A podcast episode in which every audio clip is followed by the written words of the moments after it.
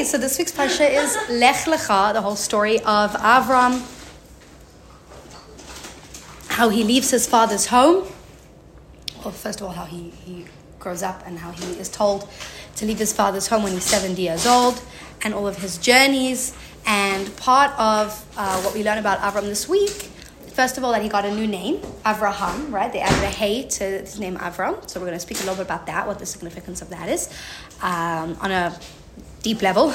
And also, Avraham gets his bris milah this week's parsha. They're basically connected. He gets his bris milah and he gets his new name. So we're going to try and understand what, why, why does a Jew need to get a bris milah? And there was a famous philosopher who asked Reb I'm forgetting his name. I have to Yona's son, Ben something. I have to check. He asked him if Hashem loves bris milah so much, why doesn't he have all men be born circumcised? Which is a pretty. Why doesn't what? Why doesn't he just make everyone born with a bris already? If you love it so much, like everyone should just be born that way, created that way from the beginning. So that's kind of the question that we're going to be exploring here. We're not taking it from uh, too much of a literal place. We're going to take the Chassidus, the behind the scenes, the way the world works, and from there we're going to be able to answer the question, as is typical of the Alter the Alter Rebbe. It's a pretty classic Torah Ohr short mimer with starting off with a question, going off into a Chassidic idea, and then answering the question based on what we've understood. So we're going to be speaking a little bit about Seder Shtashlus and the way that the world was created, how it went from being nothing into something and all of that fun stuff as well before getting back to before getting back to the answer. So the mimer is called V'layikare ad shimcha Avram, and your name will no longer be called Avram. And we know that the name of mimarim is not, not each one gets its own unique name, rather just whatever the opening verse is of that mimer, that's where the name comes from. So the verse is from Parshas Lech Lecha, where Hashem says to Avram, V'la yikare ad shimcha Avraham, Avram, and your name will no longer be called Avram, L'hayashimcha Avraham. Now, from now on, your name will be Avraham, ki av hamon goyim, because you are the father of many nations. So, we're going straight into Bris now, okay? Because these two things are connected. His new name coming with the Bris Milah, his new status. So, ha'inyan, the idea is, kitam lamila, what is the reason why we have a Bris? Boys get a bris milah. Tichsiv, as it's written, Asher bara Elokim la'asais, as Hashem created to do. So, Vayish bais bayam we say, um, we say in the Kiddush every week that Hashem created the world la'asais, to do. That word la'asais seems very extra. What do you mean he created the world to do? He created the world, zeh, finish. No, he created the world to do. What does that mean? Letaken to fix it. He created a world that needs to be fixed, which we did touch on when we were speaking about Mayim Rabbim as well. That God created a world that still needs to be rectified by man. Because even though God already created man, he didn't create him complete. So the question and the answer is there in one sentence, but then the Alter is going to elaborate on what that actually means. What's the reason for Brit Milah is the question. The answer is God did not create a world that was finished. God created a world, Asher bara lakim la'asot, to do. He created a world in order for it to be fixed. God didn't create a person whole and perfect. He created a person so that the person can then perfect himself and perfect the world around him. Bless you. So the the Medrash now, the Alter brings the Medrash, which I just said, about the philosopher that asked, why did God not create man born with a bris? By the way, there are some people who are born with a bris, uh, who are born circumcised. It's many. There are people throughout history that have been told they were born circumcised. I know Moshe Rabbeinu. It says there's quite a few others. I'm not remembering exactly who, but also in like um, not so long ago, there are people who, even today, I think there are sometimes people are born circumcised. Um, I know Rabbi Yossi Jacobson's uncle, he said that he was born on Zayin Adar, which is on the birthday and Yahrzeit of Moshe, who was born uncircumcised, and he was born uncircumcised. What's the yeah. like You have to like do a little cut. Oh. Yeah, but but there's no foreskin, born without a foreskin. So, so this is an idea, but the idea is that somebody born like that is on a very, very lofty level, that he's already born kind of fixed. Um, most people need a bris, right? So the question is, the question that was asked Shishol, uh, second paragraph, that it was asked al hamila about circumcision.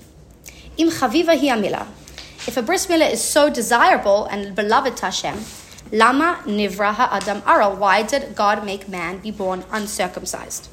Okay, pretty pretty clear, basic question. Interestingly, also um, all of the the monarchy, the British monarchy, like the son that was born. I don't know if it's all their sons or just specifically the sons that were born to take over the king.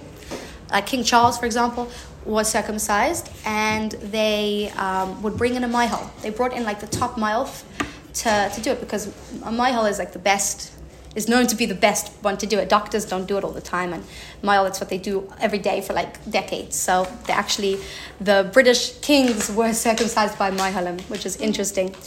Um, it's interesting. What was the answer that this rabbi gave? He said, tshuva. What was the answer to this question? Shekol ma shenivra b'sheshes yemei bereshis. Everything that was created in the six days of creation, tzrichim asiya v'tikon. They need work and rectification. And he brings an example, just like haturmosin. This is a specific type of bean that they used to eat in the Middle East at the time. Shetzrichin which needs to be which needs to be cooked. It was a specific bean that if you eat it raw is completely inedible. You had to cook it seven times. And after seven times of cooking, it was considered like a delicacy. So he brought this as an example. This is something that's inedible, and you have to work it, work it, work it, work it, and then it's it needs rectification, it needs man's work, and then you can enjoy it. And the answer is basically that everything in um, everything that was created still needs work, right? Um, that God put, as we brought before, Hashem put Adam in the garden, of Dav alushama to work it and to guard it. God didn't just create a person and the world completely finished. Rather, He finished what we needed for it to be finished so we can live in a world that we can then rectify. But then the Alter Rebbe asks a question on this medrash. And the question is that the mashal that is brought does not actually fully align with the nimshal. The mashal was the que- so the question was, why was man not born circumcised if God loves circumcision? The answer was, God didn't create the world finished, and it's our job to finish it. And the example brought was just like this bean that's inedible, um, that you have to cook seven times, right? You have to work it. Then the Alter is saying, the mashal is not done to the nimshal. The nimshal of that is that man, what's the answer? Man was not born whole and perfect, so we have to circumcise him, we have to perfect him ourselves. That's how God created the world. But here the author says, Lahavin hamashal echudom nimshal. We have to understand how is the nimshal connected to the mashal. There is actually a lack of connection here. The lack of connection is that when you talk about a bean that needs to be cooked many, many times, it's inedible at first. It's not usable. It's not going to give you any sort of nourishment or anything at all. And then you have to work it so that it can become delicious and nourishing and usable man, when he's born uncircumcised, and if he's uncircumcised his whole life, as many people are, they're perfectly fully functioning human beings. There's not anything that they can't do that somebody who's circumcised can do. And the question is so how can you compare these two things? A bean, right? A lot of things they're inedible, unusable, and then they become usable, right? Through work. Man is functioning when he's born, and he's functioning even if you don't do that specific work of circumcision. Wait, so because the author was asking this like second question now, um, I was like, is it not his answer? The bean, it's like he got that from somewhere else. He's quoting here. So the second paragraph is a medrash. Kadisa uh, medrash rabbi. He's quoting a medrash where the philosopher asked this rabbi this question. He brings the answer of the rabbi and the example that the rabbi brings. Okay. And now we're back to his words. From Lahavin, we need to understand, we're going back to the Alter Rebbe's words saying, okay, so we got the question, we got the answer, but we have to understand how is the nimshal, the mashal, connected to the nimshal. The mashal speaking about a bean that's inedible and then becomes edible. The nimshal is talking about a person who is functioning and then maybe becomes more elevated, but he's not not functioning at first. And so these are the questions of the mimer, as we uh, discussed. I think we discussed the, the, the way that a mimer is, is um, laid out. I think we did discuss this at the beginning of the year, right? That we start the question. Sometimes we ask the question, answer the question in one sentence, but then have to like open that up, right? Which is actually done here. The Rebbe, the uh, opens up. What's the reason for bris milah? Because the world was made that we need to rectify it. So it gives a question, it gives the answer. But now we need to move on to a whole new idea, Kabbalistic idea, speak, learn a little bit about Chassidus, and then we're going to go back to the original question and actually understand what do we mean when we say the reason for bris milah is because the world was created in a way that it needs to be rectified. Okay? So now we're moving on to the Chassidus part of it. Any questions, comments so far before we move on? Clear so far, right? Pretty obvious questions. Okay. So, Hine Noda Mamar, there's a famous saying which is, which is from Yotzer Ohr, which we say in davening. Hamachadish batuva bakol yom tamid veracious that we praise God who hamachadesh b'tuva, that who renews in His goodness, b'chol yom tamid, every single day, constantly, maaseh bereshis, the action of creation of, of bringing the world into being. And we've discussed this before that God is continuously creating the world, and that's the idea that God, every single day, all the time, is recreating the world. Talmud to a chiddush yesh. There's constantly this newness, this novelty of bringing yesh, something that exists, mi'ayin, from nothing. When we say yesh, we don't mean true existence and I ayin, something that doesn't exist. Yesh means something that feels its own ego and as if it exists on its own. So we could call that ego, but not only just ego, because when we think of ego, we think of something negative. Yesh means mitzias, existence but existence as in subjective existence of a person. Ayin means non existence. But that doesn't mean it doesn't exist, it just means it's not something that we're able to actually tangibly experience. And God is taking something intangible, He's making it tangible. He's turning unconsciousness into consciousness. He's touching, He's turning formlessness into matter. And that's all happening in this process of Yesh Ma'ayin.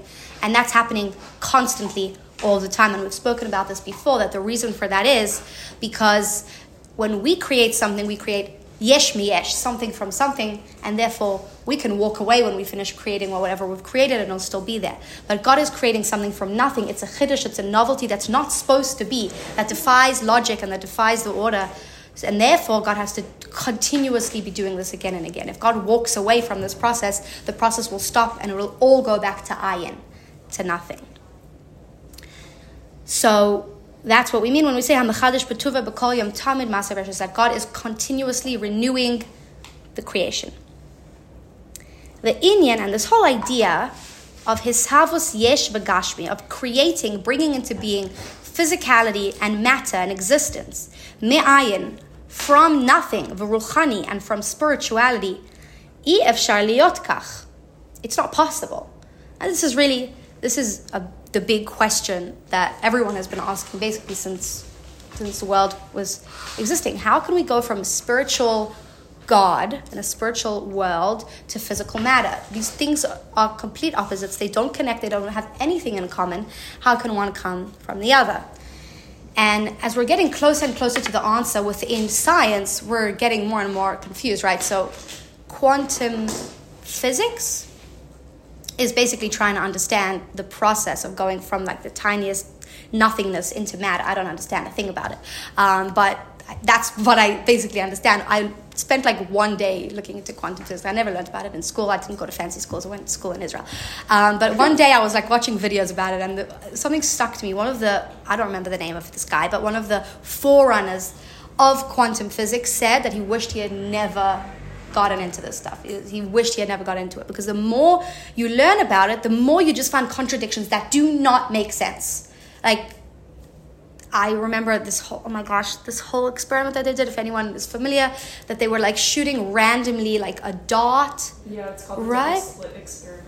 And then if someone was watching, It changed. it changed the outcome. Like, none of this makes sense. Like the more you learn about quantum physics, the more you learn about the tiny processes that are creating the matter that we know it, the less you actually understand. There's a story of um, of an astronomer who went, who was talking to his friend who was a musician, and he told him, "I don't believe God exists because I have this really fancy telescope, and I've been looking between every single star, and I've been looking everywhere in the universe, and I did not find him." And the musician said, Well, you know what? When I took my violin and I opened it up and I took out every single string and I cut it up into pieces, I dissected the entire thing, I didn't find music anywhere. Does that mean music doesn't exist, right? So, how do we go from how do we go from nothingness, right? From spirituality, from these like something that just doesn't have anything to do with the world as we know it, and go from that to the world as we know it? That's the question. That's the question that many of, of life almost. How do we get here, right? So we could say, well, God created the world. But the question then is how, right? Um, I think I've said this before that Kabbalah, Kabbalah explains the how. How did God create the world from nothing into something? And Hasidus explains the why. Why would God do that in the first place, right? So we're going to be speaking a little bit about the how. So we're going to go into a little bit of Kabbalah. How did we go from ayin to yesh? From non existence into existence? Rak al yadei The only way, so, so it says, it's impossible. However, rak, the only way to do this is al yadei b'chinis b'shekasav, according to what is written in Parsha Teruma, which says, והבדילה הפרוכת לכם בין הקודש קדשים לקודש. That the parochet, the curtain in the Mishkan, separated between the Holy of Holies, the Kodesh HaKadoshim, and between the Holies, the Kodesh. So when we learn about the Mishkan, has anyone ever learned about the parshas that speak about the Mishkan and the way that the tabernacle was built? It's most people skip over it. and the reason for that is it's extremely detailed. And I remember growing up and we learned it sometimes in school, and I'd be like, what? Why do we need to know this? When I say detailed, like down to the pegs and the pillars, and every single detail of the Mishkan is detailed and laid out in the Torah. Why do we need to know that? So, one, uh, one reason why you say we need to know that is because we're going to need to know how to build the third Beis Hamikdash, right? So we we need to know how to do it. But why does it have to be so specific? Who cares what size the beams are and how many beams are and how many pegs are connected to the bottom of the beams? And the answer is because actually, when you learn Kabbalah and Chassidus, the Rama actually has a whole book about the Mishkan and how it's actually an entire representation, miniature representation of the cosmos, of the process of how the spiritual worlds actually work and come down into this physical world. The whole way that Seder Shtashtat, the order of creation, works is represented in the, the building of the Mishkan. So when you actually learn these parshas, Teruma, etc., make sure to learn it with Chassidus because it definitely gives it much more of a relevance. It's not just like, well, this is how people 3,000 years ago built a, you know, a temporary structure where they made carbonis. It's like, no, no, this is representative of the way that the whole world works. And so one of the things, one of the famous features of the Mishkan, which was also present in the Beis HaMikdash, was the parochet. The, the parochet is the curtain. So there are actually 13 curtains, but there's the parochet, ha-parochet, the famous one, which divided between the Kodesh HaKadashim and the Kodesh. Kodesh HaKodashim was the holiest place on earth, right? You were only allowed to go into it on the holiest day of the year, and only the holiest person of the nation, the Kohen Gadol, was able to go. This was an untouchable place, right? And the Kodesh HaKodashim, as we're going to see inside, represents ayin, it represents the spiritual element, this nothingness, non matter. And we see that actually in a tangible way. Does anyone know how? Within the Kodesh HaKodeshim, how we tangibly, physically saw that this actually represented something that's beyond matter. Like if you measured the wall to the, the ark, and then like the ark to the wall, like it, it's like the ark didn't exist. Right. Like it didn't take up space. The ark, if I'm getting the dimensions right, was 10 meters wide, like this long two and a half by two and a half by two and a half something. And the room was 20 meters. Because we also get the dimensions of how big the room was, the Kodesh HaKodeshim. But if you measured from one edge, let's say this is the Kodesh HaKodeshim, and this whole square is the room, okay? If you measured from here to here, you got 10 meters. And from here to here, you got 10 meters. That's 20 meters. The whole room was 20 meters. So what does that mean? If you get 10 meters here and 10 meters here, what does that mean about this? That means that doesn't take up any space because the room is 20 meters. But we get the dimensions of the Aron. It was one of the kalim of the Beis Hamikdash. A kalim means a vessel. It was very physical. It was a physical thing. And it was there taking up space, but not taking up space at the exact same time. And that represents the spiritual world where the limitations of physicality do not exist. And the source of life that flows from those worlds flows first into the Kodesh HaKodeshim, from there into the rest of the Beit HaMikdash, from there into the rest of the world. And then we have something called the Parochet. The Parochet divides between the Kodesh HaKodeshim and the Kodesh. On a practical level, we need that division so people know this is where the room starts. Don't go inside. Also to conceal the room and keep it protected and private. But on a spiritual level, it represents what we can call today a filter. But a parochet is a curtain, and a curtain also on a physical level has a certain function, which is to filter the light that's coming through.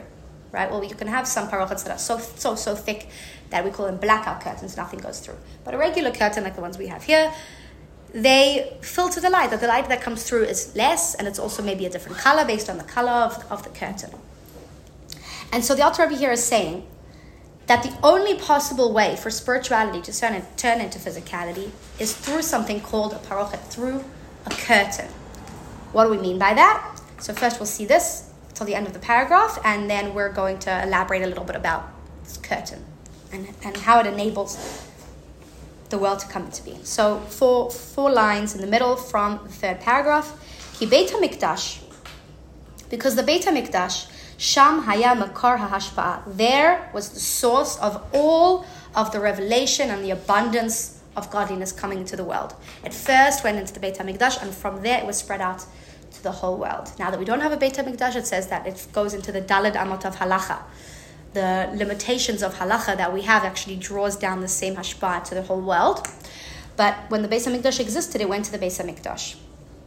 That's why the windows of the Beis Hamikdash, instead of being big on the outside and narrow on the inside to bring light from outside into the inside, as much light as possible inside, they were wide on the outside and narrow, wide on the inside and narrow on the outside, because all the light was actually coming out of the Beit Hamikdash specifically represented by the menorah, right? The light of the menorah was flowing out to the rest of the world. The Beis Hamikdash didn't need the, the, sunlight. Rather, the world needed the light of the Beis Hamikdash. And the reason for that is because God's light and energy and source of life for this world first went to the Beit HaMikdash and from there to the rest of the world. And it's actually explained that every single spiritual world has its own Beit HaMikdash, its own like spiritual hub where the essence and the power and the life force of that world goes, and from there spreads out into the rest of the world. So there's something called the Beit Hamikdash Shelamayla. There's like a spiritual Beit Hamikdash up in all of the spiritual worlds. So this is the source of Hashpa'ah. The Giloi HaShechina B'Kodesh HaKodeshim. The revelation of the Shechina, of God's presence, was specifically in the Kodesh HaKodeshim. It was revealed there. Okay, so people weren't allowed, weren't just barred from going into the Kodesh HaKodeshim because it was a holy place. They were barred from going there because you were not able to handle it. The amount of revelation that existed in the Kodesh HaKodeshim was not able to be handled by anybody, even the Kohen Gadol, on a regular day, and only by the Kohen Gadol on Yom Kippur, right? And even then, many Kohen Kohen, Kohen Gadols died on Yom Kippur there, right? There's a whole plan how they tied a, a string around his foot just in case. So that's the reason why people would die. People didn't die as a punishment for going in. I always thought people people would die when they went in as a punishment because they weren't holy enough. But it wasn't a punishment, it was just a natural consequence. There was so much revelation there. If you can't handle it, if you can't handle the revelation of the ayin, of nothingness, you become nothingness. You lose your sense of self totally. And that's the story that we have with Nadav and Avihu as well. So, Veliyot Hashpa, so this abundance, this energy, then nimshach misham bahala gets drawn down from there and then onwards. And this would not be possible lo haya al yadei giloi kolkach. This would not be possible if the same revelation would be spread outwards.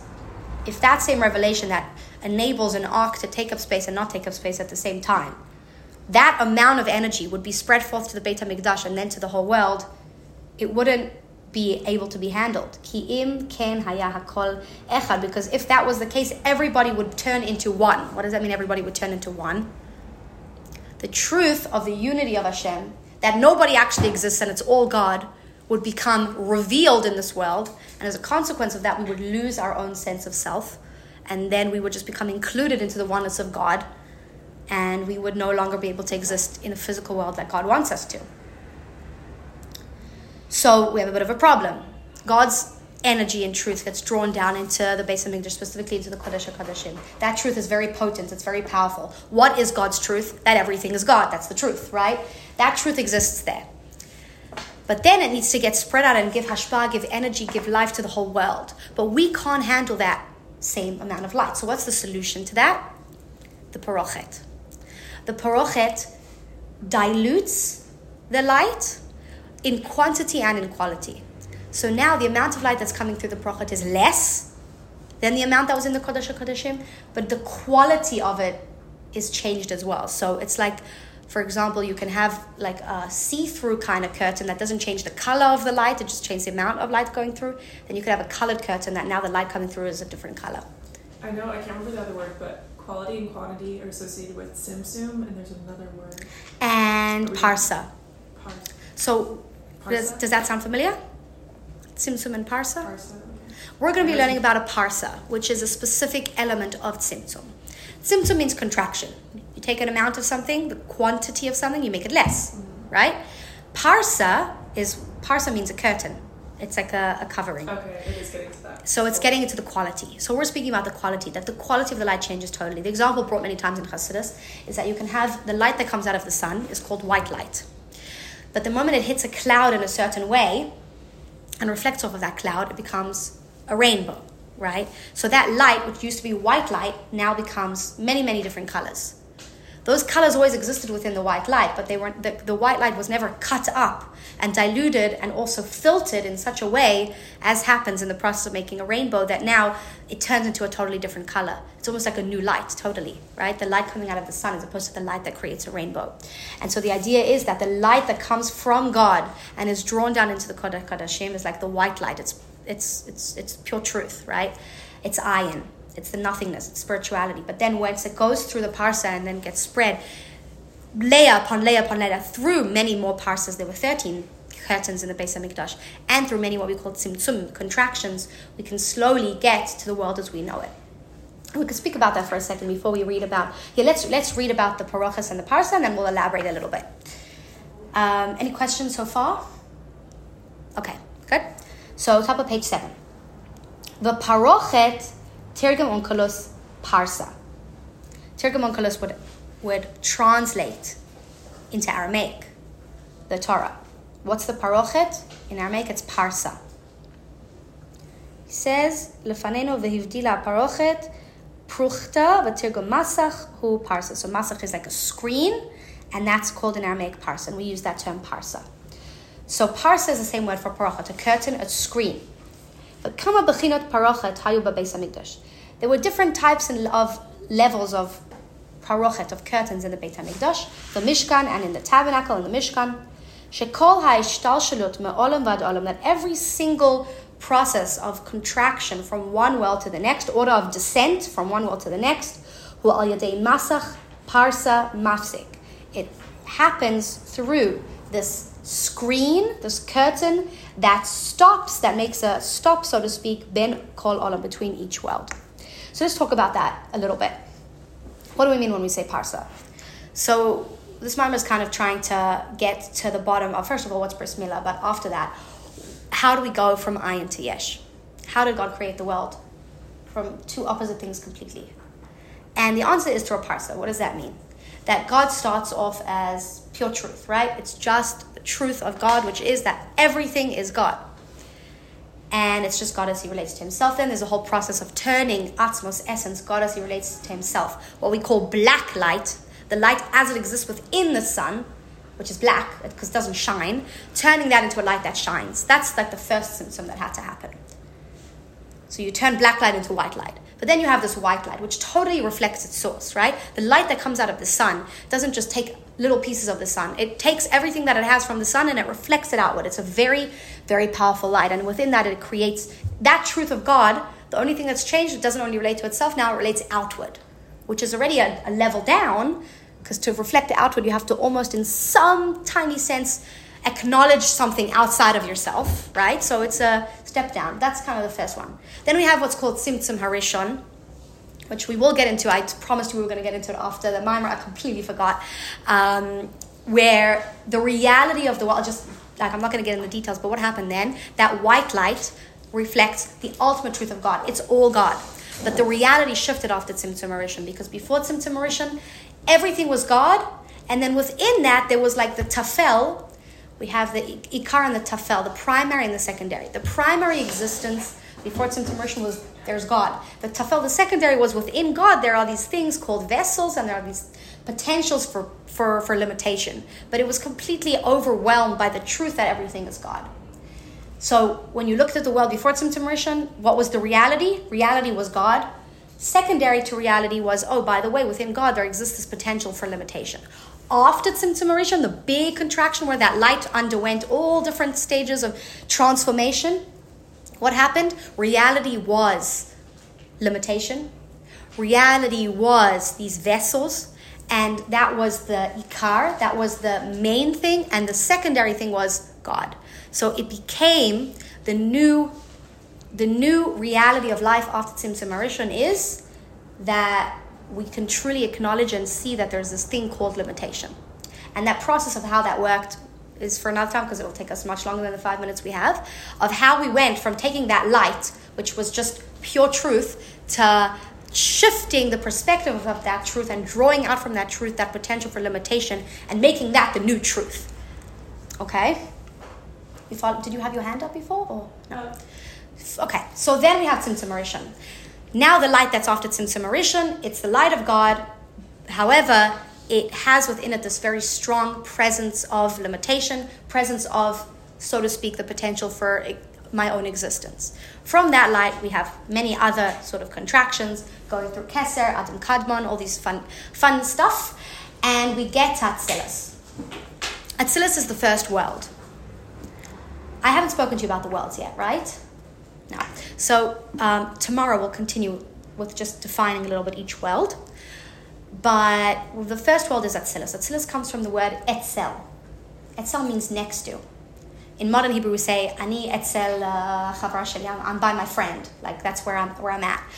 And Etzel means next to, and the world of Atzilus is so close to that truth that we spoke about. That light is very, very present in the world of Atzilus. But it's become a little bit more defined. When we say a world, Olam, Milshon, does anyone know? The word olam has the same root word as the word he'elem. Hey, ayin, lamed mem. And ayin, vav, lamed mem. Olam and he'elem are the same word. He'elem means concealment. Right? We spoke about this in the summer.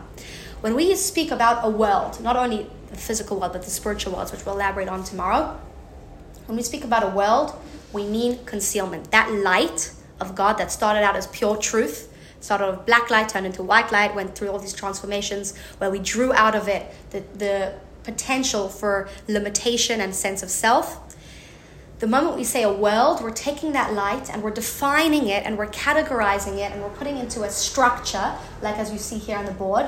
Atzilus has the structure of the Sephirot working in a very coordinated way, but there's limitation, there's definition within the world of Atzilot and that makes it a world. The moment we have definition, the moment we have you go here and you go here, and these are opposite chesed and gvura, two opposite things, we have something called a world. We have the concealment of the truth. What's the truth? Everything is one. The moment we have helem, we have a world that conceals the truth that everything is one by saying everything is one, but there's parts. There's chesed, there's gavura, there's tiferet. This one is opposite to this one. There's up and down, there's right and left, there's before and after. These all started, these concepts all started coming into being from the first world, which is Atzilus. But the world of Atzilus is still very, very close. It's Etzel, it's very close to the light as it existed before the creation of worlds, as it existed in its truth. So the, the world of Atzilus has the light of truth. Majority of that world is this tremendous light which screams the truth, everything is God. And for that reason, nothing no creation exists in the world of Atzilus. There are no angels in Atzilus, there are no people in Atzilus. There's just light. Because the truth of Hashem still, within now a structured truth of Hashem, a structured light, which makes it a world, concealment, there still remains that truth. So that's why it's called Atzilus. When we say a parsa, a parsa is a curtain that exists between each world. The biggest, most famous parsa exists between Atzilus, the first world, and Bria, which is the second world. Bria is the world of creation. Bria means to create, the world of creation. we're going to speak a little bit more about Bria tomorrow. But the light that exists in Atzilus, in the structured way that exists with the 10 Sephirot as they work together, it's a very, very, very powerful light. And the truth and the reality in that world is still majority, overwhelmingly, the truth is that everything is one and that everything is God. But there's a very, very big leap from the light as it exists in Atzilus to the light as it exists in Bria. And that leap happens because there's a curtain between the two.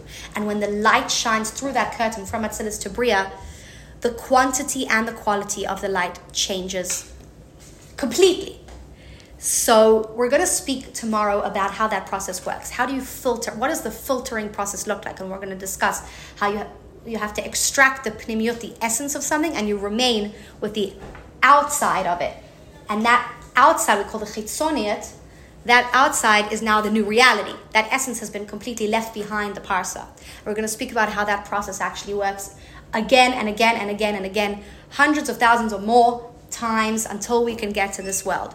And we're going to speak a little bit more about the function of a parsa. But a parsa can be a screen, a filter, and the main idea is that the light as it exists before the parsa and as it's after is a different light. When we say it's a different light, it's not a different God. It's all light from God. But the quality of the light has changed completely. And the biggest leap that we have from one light to the other is between the world of Atzilus and Bria. But within every, between every single world, we have more and more and more of these parsas. So we'll continue to discuss this process and how it looks tomorrow. And basically, what does it mean when we say when we say Seder Hishtalshalot? On the one hand, it means the order of creation the secret, the how that Kabbalah speaks about. How did God create the world? But Seder Shtalshalot actually means the order of descent. Lehishtalshal means to descend. It's the order of descent. How did God go from being just God as He exists, as He relates to Himself, to there being a physical world that you totally can't see the truth whatsoever? The answer is through Seder Shtalshalot, through this order of descent. And this order of descent works through many, many parsas, many screens which block the light and then change the quality of the light, and also through many tzimtzumim, contractions, which change the quantity of the light, so that we can get to the world as we know it. So basically, the Alter Rebbe here asks a very big question that people have been asking and are still asking, which is creating physicality from something spiritual. It's impossible. And then he says the only way it's possible is through a parochet, is through the parochet that we see represented in the Beit HaMikdash, which represents this process of how God turned nothingness into something, into physical matter. So we'll continue with that, um, with that a little bit tomorrow, and then we'll continue inside, elaborating a little bit about these um, and then we'll go to its connection with a bris milah. What's what's the connection there? Any questions or comments on what we've said today? We're good.